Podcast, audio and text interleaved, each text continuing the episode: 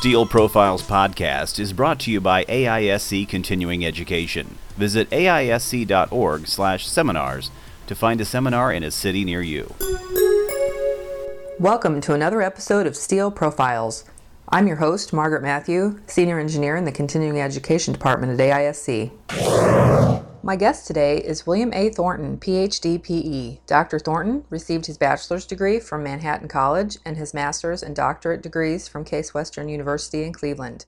Bill started his career as a professor at Clarkson University before accepting a position as chief engineer at Cives Steel Company, where he has remained throughout his career. Dr. Thornton has over 50 years of experience in the area of structural analysis and design and is a registered professional engineer in 22 states. Dr. Thornton served as chair of the AISC Manuals Committee for over 25 years and also serves on the AISC Specification Committee and the Research Council on Structural Connections. He is the author or co author of over 60 published papers in connection design and related structural areas. He is the winner of AISC's 1995 T.R. Higgins Lectureship Award, and in 2003 he was awarded the AISC Lifetime Achievement Award. Thank you, Bill, so much for taking the time to do this interview with me. I have been looking forward to it for a long time. So have I. It's been uh, delayed for quite some time, but finally we've gotten together to do this. Yes. Okay, so I'm just going to jump right in here. Your father was in the construction industry in New York City. Was that your motivation for going into engineering?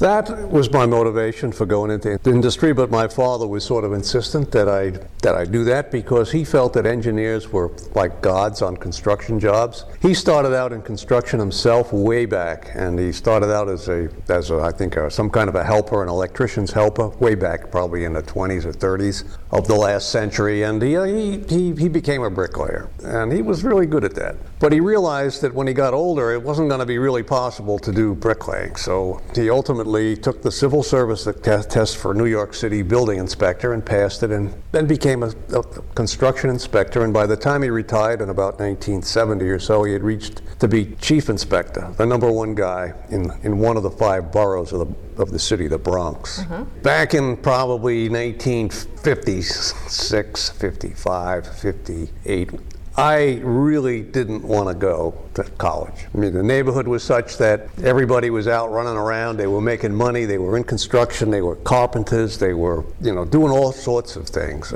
And when I was in high school, my father, since he was an ex-bricklayer, had gotten me into the Bricklayers Union.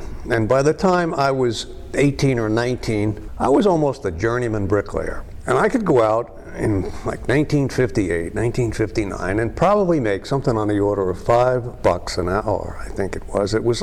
It came out to be five bucks an hour for, for say 40 hours a week. Is that about uh, 200 and something dollars a week? Mm-hmm. And so that was good bloody money. So how how did he convince you that you were going to go he to said, college? You know, Bill, you're not going to be able to do this when you're 40 years old. You know, you're going to be old before your time. You need to get something that uses your mind instead of your back. And so he insisted that I go to college. So once okay. you got there, were you glad you went, or did you just do it because he wanted you to? I to? did it for the first year because it was my father's desire that I do it, and I really didn't want to be there. And as a result, I didn't do very well in my freshman year. And where'd you go your freshman? Manhattan College, and uh, my father pulled some strings with the. It's a Catholic school, and he pulled some strings with the, the diocese, and uh, got the dean, Brother Amandus Leo, to grant me an interview. I just about flunked out. Maybe you don't want to put all this in here. I don't know.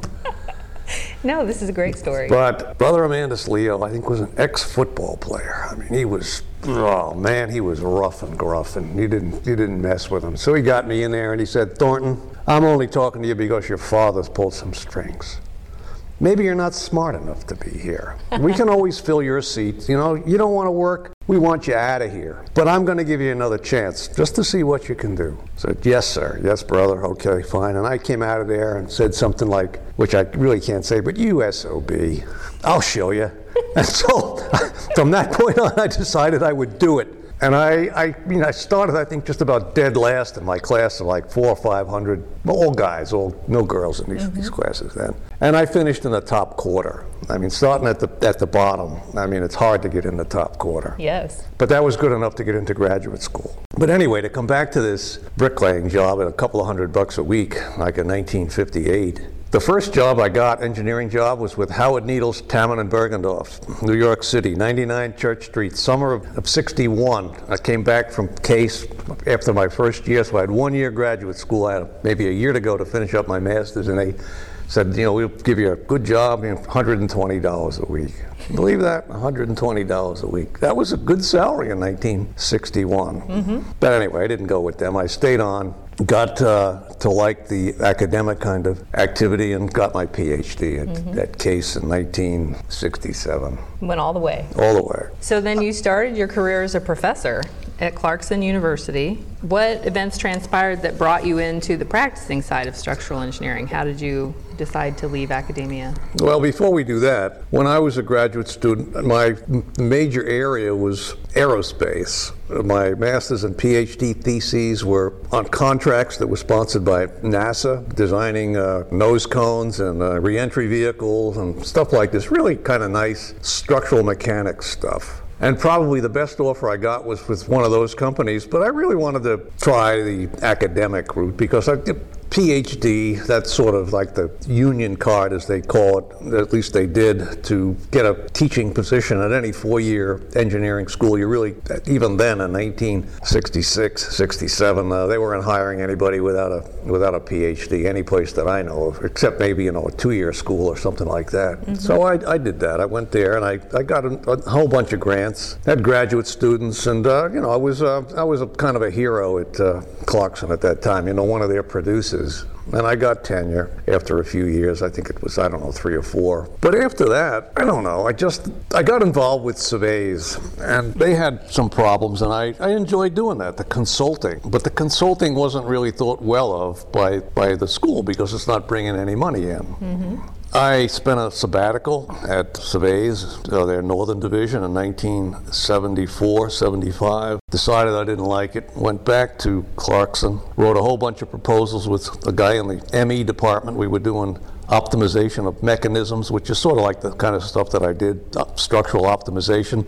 This was mechanism optimization. But we didn't get we wrote lots of papers, published them, but we didn't get any research. And so after, after a while, you kind of realize that you're, you know, unless you can get some more research, you're going to be, I think, a second class citizen at most of these schools. And I started thinking of what else I might do. And Cives was there. I mean, they, in, back in 78, after I spent the year there, this is a couple of years later, they really offered me a job I couldn't refuse.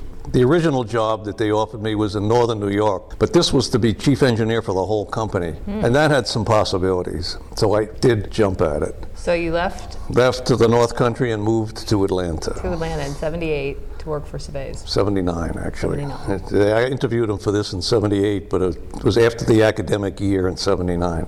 You know, finished that out, and then I started in July of 1979. So you were, what was your title?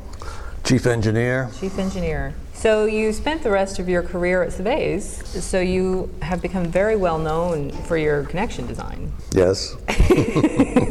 we'll come back to that though. What advice would you give to students now that are ready to embark on a career in structural engineering? Would your advice be different for them? Uh, for a mainframe designer relative to someone who's interested in, in specializing no, I, I don't think I, I, wouldn't wouldn't be any different no matter what branch of engineering or whatever else they might be interested in, in, in going into. I think my advice would be to, especially in a technical subject or a scientific subject, to understand what's going on. Don't don't just go into classes to get a grade. I know you might have to do that, and, and fine if you can get a grade and you need it, you know, for a scholarship or something, fine. But you need to understand you need to know why, not just the how of what's going on. And the sooner you can pick something that you really like, the better off you're going to be. Mm-hmm. Plenty of people go through and they, they don't like any of it. And so instead of going into engineering, they go and get a an M, what's it, a, an MBA. MBA, and they, they go into business mm-hmm. or something like that. But if you're really interested in the technical subject, to me, if you understand how things work. I mean, really understand it. You'll be able to do fairly well at it and you'll enjoy it too. You'll understand the, the why of, what happens. When I was an undergraduate, I can't say that I really was that way. I mean, once I got squared away and interested in doing it, I tried to understand the why, but I also was well aware that I had to know how to do it to, to get good grades. And I think there are some guys that were in my class that were that got better grades than me, but I don't know that they understood the, the why of a lot of this stuff. So my advice is pick something you like and try to be as good at it as you can. As you can. So you're a structural engineer at a fabricating company. Uh, your brother Charlie is a well-known design engineer. Um, what's Thanksgiving dinner like at the Thorntons? Well, I would say that most of the time it's got really nothing to do with business. we kind of twit each other about, you know, what we've done, that sort of thing. But most of the time, it's a, it's a really pleasant camaraderie, I would say. I think that I never expected to go on for a PhD, but the interviews that I took after a bachelor's degree, I went to places where I came out of there, even before I left, I said, things like to the what was then the personnel manager and is now called a human resources person. Mm-hmm. I don't know what I want to do, but I know what I don't want to do. I don't want to come to work here. Goodbye.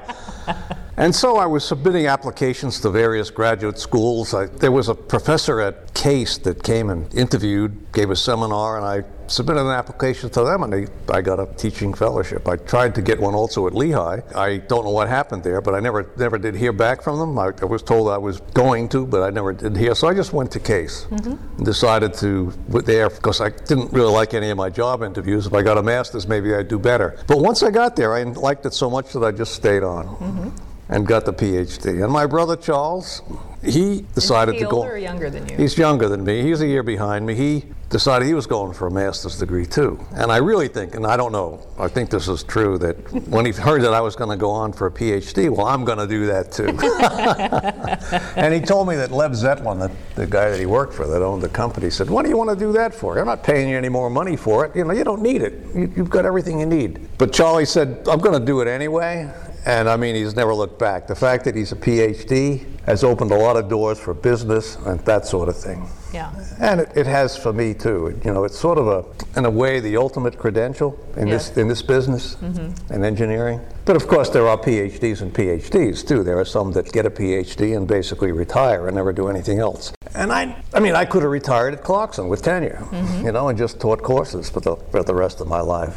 But I don't want to do that. I want to do something worthwhile. I, I mean, teaching's worthwhile, but I wanted to do something. I just wanted to, to do something that was beyond just academics. Well, I'm pretty sure that you have. There's all there's an old saying that those that can do and those that can't teach. Teach. I don't know that that's true, but it's when you're a teacher and somebody says that, you say, "Oh, wait a minute. I don't know if I I don't know if I could make it on the outside." Yeah. And part of my idea was to try to make it on the outside, and I did. And you did. Yeah. Well, it'll be interesting. Um, you'll have to have your brother listen to this, and, and we'll see what he thinks about if you really did goad him into getting his PhD. so, we're conducting this interview in Chicago at the Manuals Committee meeting. Last October, at the last Manuals Committee meeting, you turned over your role as chair of the committee. How many years had you been chair of the Manuals Committee? 26 years. 26 years. Long time. Long time. Do you know how many manuals have come out under your leadership? Well, knowing that this question was coming, I did a little list here. I came up with, I think, 10. 10. It may have been more than that, but at least 10. And, and AISC gave me a plaque back in October that had them all listed. So you started with the first LRFD. Started with the first LRFD in 1984. I believe I was I was chairman at that point. Yes. And- And then we just and you finished up with the, the 14th edition that, right, that came 14th out. edition just uh, recently, and all everything in between was done under my chairmanship of the uh, manual. So for everybody that's listening, that includes the beloved Green Book, the ninth includes the beloved ASD. Green Book, the ninth edition. It includes the 13th Mm-hmm. LRFD, which is probably one of the better books because it brings together LRFD and ASD and, and really shows you that the underlying principles on the strength side are exactly the same. Mm-hmm. The only thing that's different is a resistance factor less than one for LRFD and a safety factor that's bigger than one for ASD. But other than that, the formulas are exactly the same. And that, that's gone a long way to kind of uniform how people think about the way this stuff is done. There was a time, let's say with the ninth edition, that people felt that, well, it's elastic. So if you proposed to do any kind of a plastic analysis, it was anathema. But as soon as the let's say the first edition LRFD never was used much, but the second edition in the early 90s, the Silver Book, if I wanted to do some plastic analysis there, they say, oh yeah, sure, LRFD, is plastic. Yeah, they use Z for the beam flexure and they use that, you know, the, instead of S, like in the ninth edition. But really, really, the 13th edition shows that you get basically the same results, mm-hmm. except for what I said, resistance factors on one side and safety factors on the other side. So do you have a favorite? Is that your favorite? I would say the 13th is probably the culmination of the manuals that I've been involved with. The 14th, up to a little bit better, but that's got some more stuff in it. But the, the 13th is. I like the 13th because it, it brought together LRFD and ASD under a single cover. Mm-hmm. And that, I think, goes a long way to help engineers understand that the methodology of LRFD and ASD, except for these factors I mentioned, is basically the same. Mm-hmm. That, that ASD is not elastic design any more than LRFD is elastic design. And if you think about it, if you go back to ASD for flexure, we had a factor of safety that was 0.66. That's actually the reciprocal of the factor of safety, but there was a factor of 0.66 F sub y for flexure. Sub y being the yield stress. And that pretty much gives you the same thing as, let's say, 0.6 current reciprocal of the factor of safety times f sub y times z instead of times s. You'd have 0.66 times f sub y times s, the elastic section modulus, or you'd have about 0.6 times f sub y times z, the plastic section modulus, and the difference between those is not very much, Mm-mm. as my interviewer knows, right?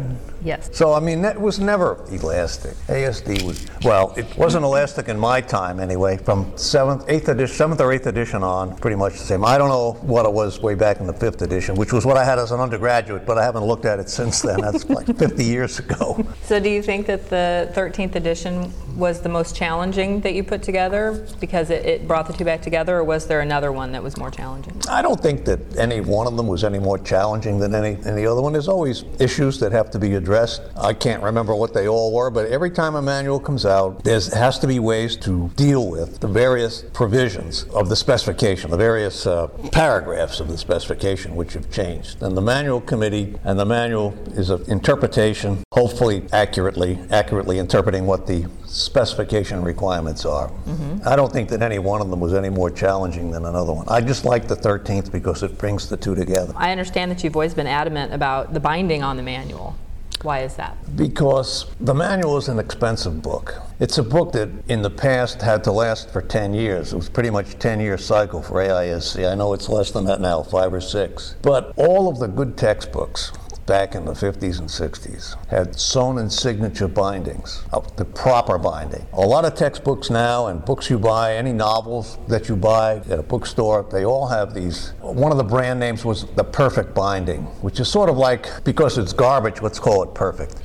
It's basically a telephone book binding where the, what you'd see in a paperback, where the pages are all just glued in. It's a very apparently inexpensive way to, to produce a book. And I don't know that any textbooks these days are produced with any kind of a, of a binding other than that. I mean, McGraw-Hill, I've got chapters in two or three or four McGraw-Hill books, and every one of them has got a so-called perfect binding. And if you try to open up that book flat on your desk, you'll probably crack the binding and the pages will all fall out. I think that's totally unacceptable. When we started on the manual, when I started on the manual back in the, in the 80s, there was a move of foot to just to go with that kind of a binding because it's cheaper. And at that time, I don't know what the prices would be now, but say the ninth edition. At that time, the difference in cost between having a sewn in signature proper binding and a and a plastic perfect binding was three dollars a book. Well, that's hardly worth it. It's hardly worth it. No. I, I mean, if you're going to pay 120 bucks for a McGraw Hill book, a handbook, yeah. and it's got that kind of binding on it, you can't open it. You know, you try to open it and it doesn't stay open. Mm-hmm.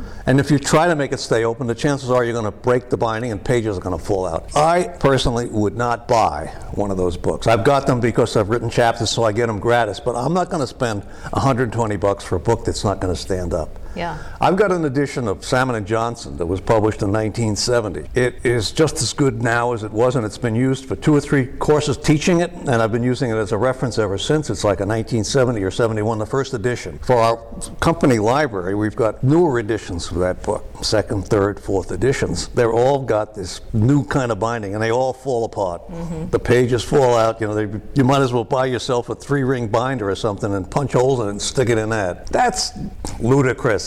I would agree. As much as the manual gets used, I'm sure everybody that uses it is glad that we still do it that way. I have a 1923 Structural Engineer's Handbook, McGraw-Hill, Milo Ketchum, that my father had. And it's just as good today as it was in 1923. Yeah. That's why, as far as I'm concerned, the manual should have a good binding. Well, hopefully that tradition is going to continue. And why is it the size it is? Why is it a six by nine? Why is it a 6 by 9 Did you want it to be a six by nine? It's always been a 6 by 9 It's got nothing to do with me. But you could have changed it as chair. I could have probably tried to change it. I don't know if I would have been successful. But I think 6 by 9 is a nice size. I know that everybody else is changing 8.5 by 11. Like the uh, Structural Engineering Journal at ASCE used to be uh, 6 by 9. Now it's an 8.5 by 11. Yeah, Double columns of stuff on there. It's not easier to read. Right. I think the reason why everybody's going to 8.5 11 by 11 is because of the Xerox machines or printing machines. You know, Oh, yeah. It's easier to copy. Yeah. Well, you're right. I like the six by nine myself. I like the six by nine. It's, it's it's easier to handle. And there is another thing. This is sort of like esoteric, maybe, but there's something called a golden section. The golden section is uh, uh, something that's used in architecture and goes all the way back to the days of Pythagoras. Okay. And it's dividing a line into two parts, and basically you, the the ratio of the long to the short is 1.6 or so to one. This ratio is used in a lot of architecture, like the Parthenon in uh, Athens. The width of the building versus its height is about 1.6 to 1. It's called a golden section. A 9 by 6 book is about, doesn't quite make that, but it's, it's closer than 8, 8.5 by 11. It's very it Just, it has the, a pleasing dimension, that's what I'm trying to say. And I would agree. I think It's it's, a it's, it's it's sort of a, to me, it's a, it's a pleasing dimension. I can just pick up this one here and it, to me, it looks like it's right. Yes, I would agree. Uh, what do you see as the role of the manual versus the role of the specification? The specification makes the rules, the manual interprets the rules and provides aids for engineers. That's the basic difference between the two, the specification and the manual. The specification is an ANSI document now, the manual is not. The specification has letter ballots, it's got all the requirements that ANSI dictates.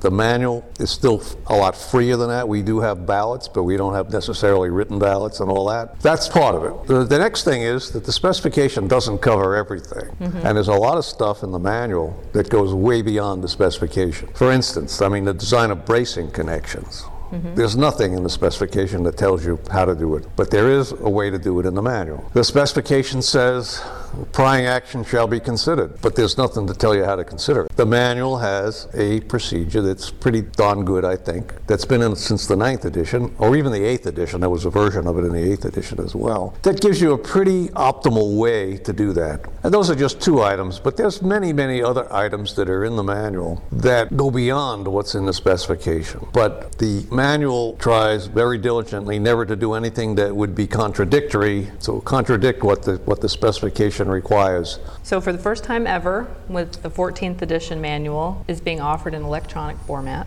Do you see the e-manual as a replacement for the printed book or just as a supplement? I would say I see it as a supplement. I think it would be nice to have it on my computer. Not that I'm a 21st century guy, but when this thing is available, I will have it on my computer, and it'll be a lot nicer to take that to meetings than to carry the book. So I think it's I think it'll be nice.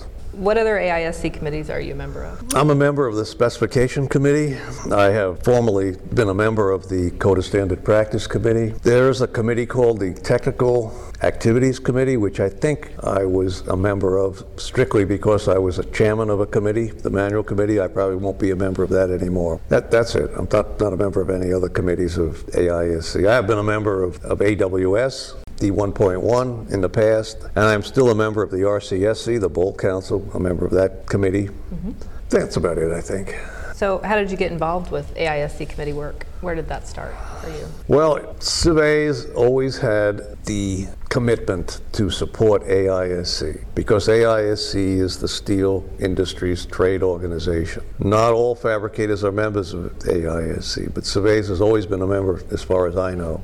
And the idea was that if we're going to be a member, we ought to try to influence a little bit what's going on. And when I took this job in 1979, we had no representation whatsoever on AISC. And my boss, Ron Shaw, felt that I ought to get involved in these committees, which was great as far as I was concerned, because that's what I wanted to do. I told you earlier that I spent a year with them in 1974 75 at a division in northern New York. I commuted basically from where I lived near Clarkson. But that, what they were interested there was pretty much what's called quality assurance. We were involved in nuclear, and they wanted somebody that could deal with engineers and, and quality assurance issues. I really wasn't that interested in that, but when I took the job full time in 1979, it, that was part of it. That I was in, I was responsible for the company quality assurance manual, and the first committee that I got on was the Code of Standard Practice Committee because that really involves the, the practice of fabrication and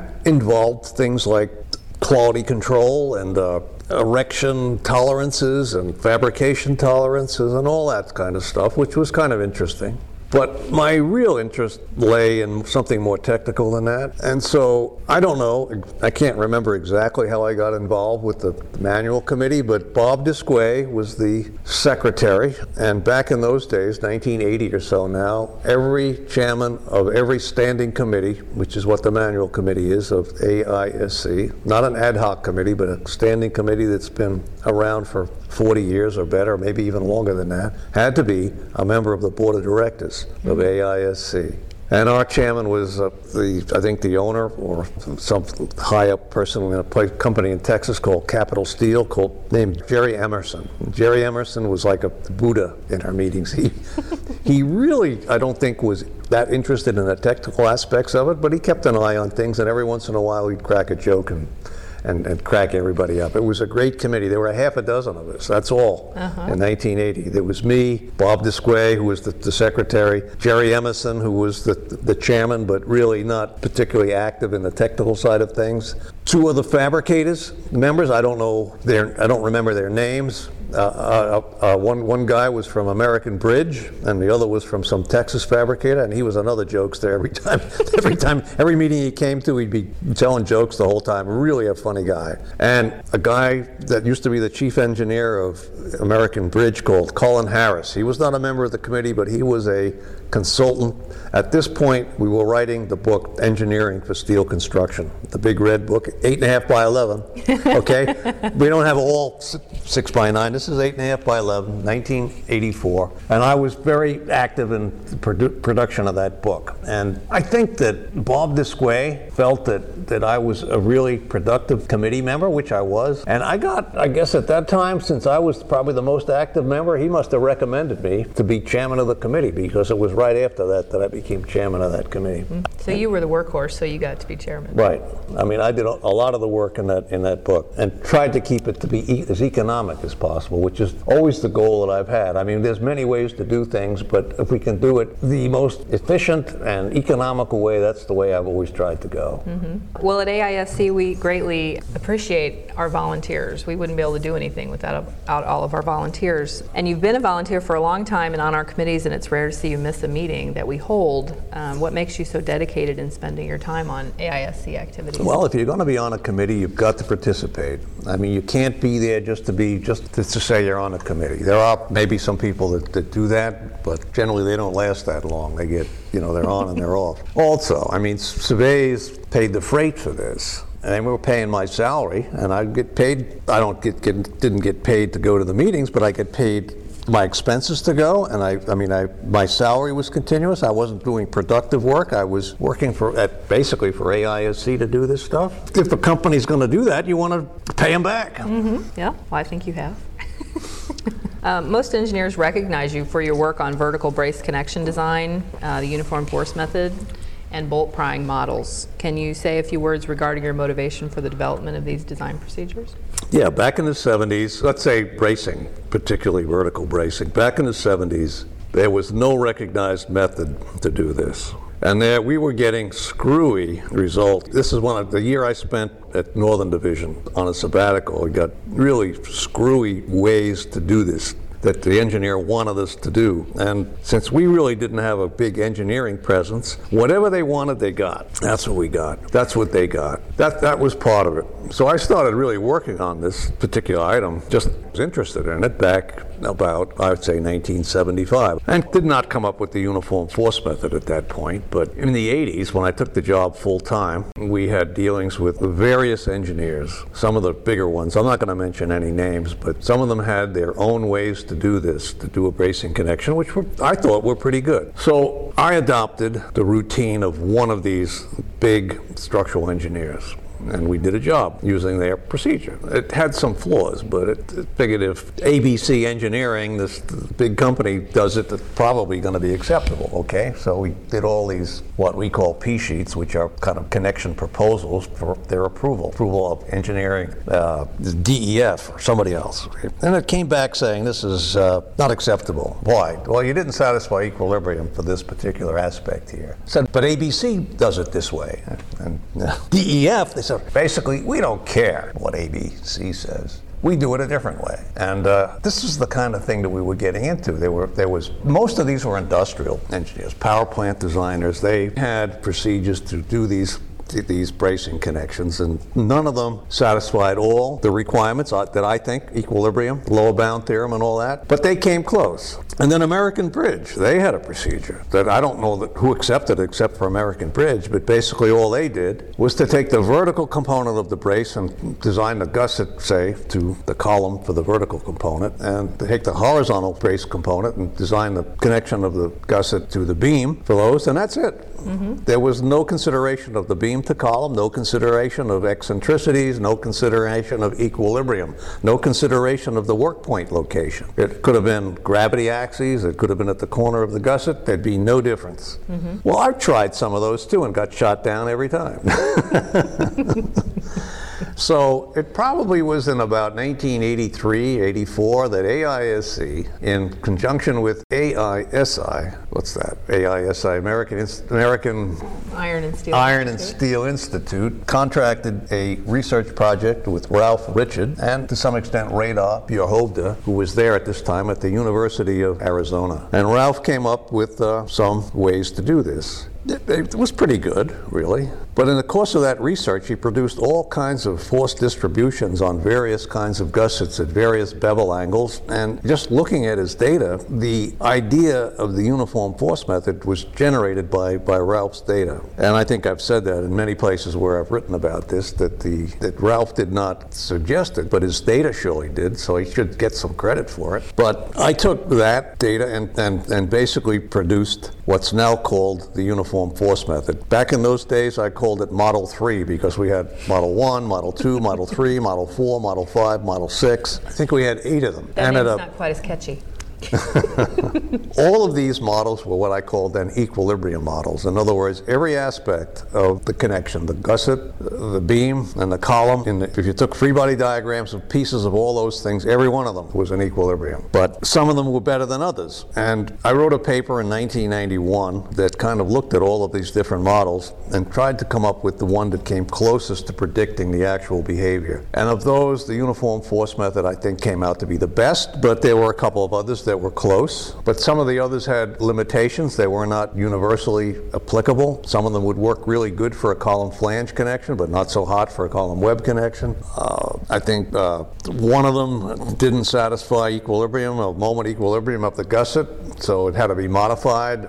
Uh, there was another one called the truss analogy method that really was would be a very expensive connection. In 1991, I think after writing this paper, AISC, the manual committee with Bob Disque, we had a special meeting in Kansas City to pick the one that we're going to put in the manual. And of course, I was touting the, the uniform force method, and Dave Ricker was touting the, what he called the parallel force method, and uh, somebody else, I don't want to mention any names, was touting the truss analogy method. Ralph Richard, I don't believe, was at that meeting. I think he was invited, but he didn't didn't make it. The outcome of that meeting was a kind of a white paper that, dis- that decided that the uh, uniform force method was the way to go. I don't know that it was even called that then, but Model 3 was the way to go. And that then was first incorporated into an AISC manual in that in a book that was a composite book called Connections for the ninth edition and the first edition LRFD. That was probably, oh, 1992 or something like that, 1991. About the same time as this, this meeting. It was very shortly thereafter that that manual was produced. Mm-hmm. And the idea of the uniform force method was to have a method that was unassailable, that nobody could say that this didn't dot the I's and cross the T's. Has anybody ever been able to say that? No. No. No.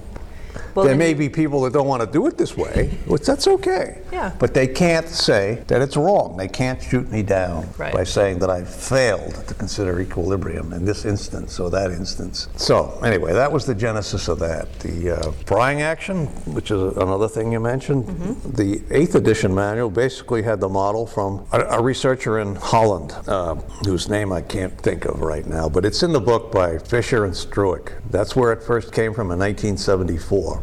In 1978 or 9, the Red Book, the 8th edition manual, had that procedure in it. But the procedure was flawed because the same equation was used to calculate two different things, and it gave, gave you close to the answer. But that was the impetus to come up with a way that took these formulas in the Bolt Guide, the Fisher and Struik book, and try to optimize them to come up with a procedure that gave you either the maximum load that you could carry for a given thickness of bolts and all the rest of it, or the minimum thickness that you would need, say, of a flange or a clip angle to carry a specified load. And that's what's in the manual now. That one was in there since the ninth edition on. So it's kind of an optimal method in a sense that it, it gives you the best possible result. I mean, the, the greatest capacity out of the given hardware, the least hardware for the given load. One of your more notable presentations is entitled Connections, the Last Bastion of Rational Design. In a nutshell, what's the primary message of this presentation to practicing engineers? that practicing engineers ought not to be completely reliant on software that somebody else develops. They need to know what they're doing based on first principles. Connection design, not the simple stuff, double clips and secure connections, but complex connection design. There is no software to design connections. Therefore, the title, the last bastion of rational design because you can have a really complex structure and you're probably going to be using from the foundation to the roof some software package that's very sophisticated. Mm-hmm. But do you really understand it? Do you understand how it works? Could you do it yourself if you were on a desert island? Right. And the answer is no. It's probably no. So for connection design, people still have to do it. They don't have a choice because there's no software. to That's do it. right. You have to do it. You've got to understand the basic basic principles of structural mechanics to do connection design.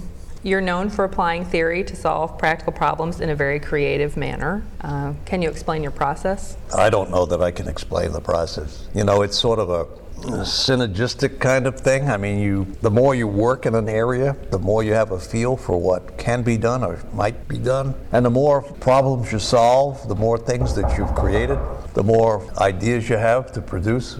The more you do, the more insights you have as to how things work. And then you can utilize those insights in areas that you never thought of when you had the insight in the first place. Mm-hmm. And it's it's it's kind of neat. It's kind of neat to be able to do that. Yeah. I think that probably in almost every field things work that way. Mm-hmm. People start with some ideas and all of a sudden the light goes on. You say, "Oh yeah, I can use this theory to do that." Mm-hmm. Looking back on all of your many accomplishments, how do you think notable theorists such as Timoshenko, Young, and Gere would view your application? Well, as far as Timoshenko goes, I don't think that the kind of stuff that I do is in the same category as what he does. Okay. It's more more basic. I mean, who knows? I mean, I don't. I wouldn't want to try to put myself in the same the same category as Timoshenko. I mean, he was doing stuff that was state of the art hundred years ago, Yeah. with a lot less information than we have now. Mm-hmm.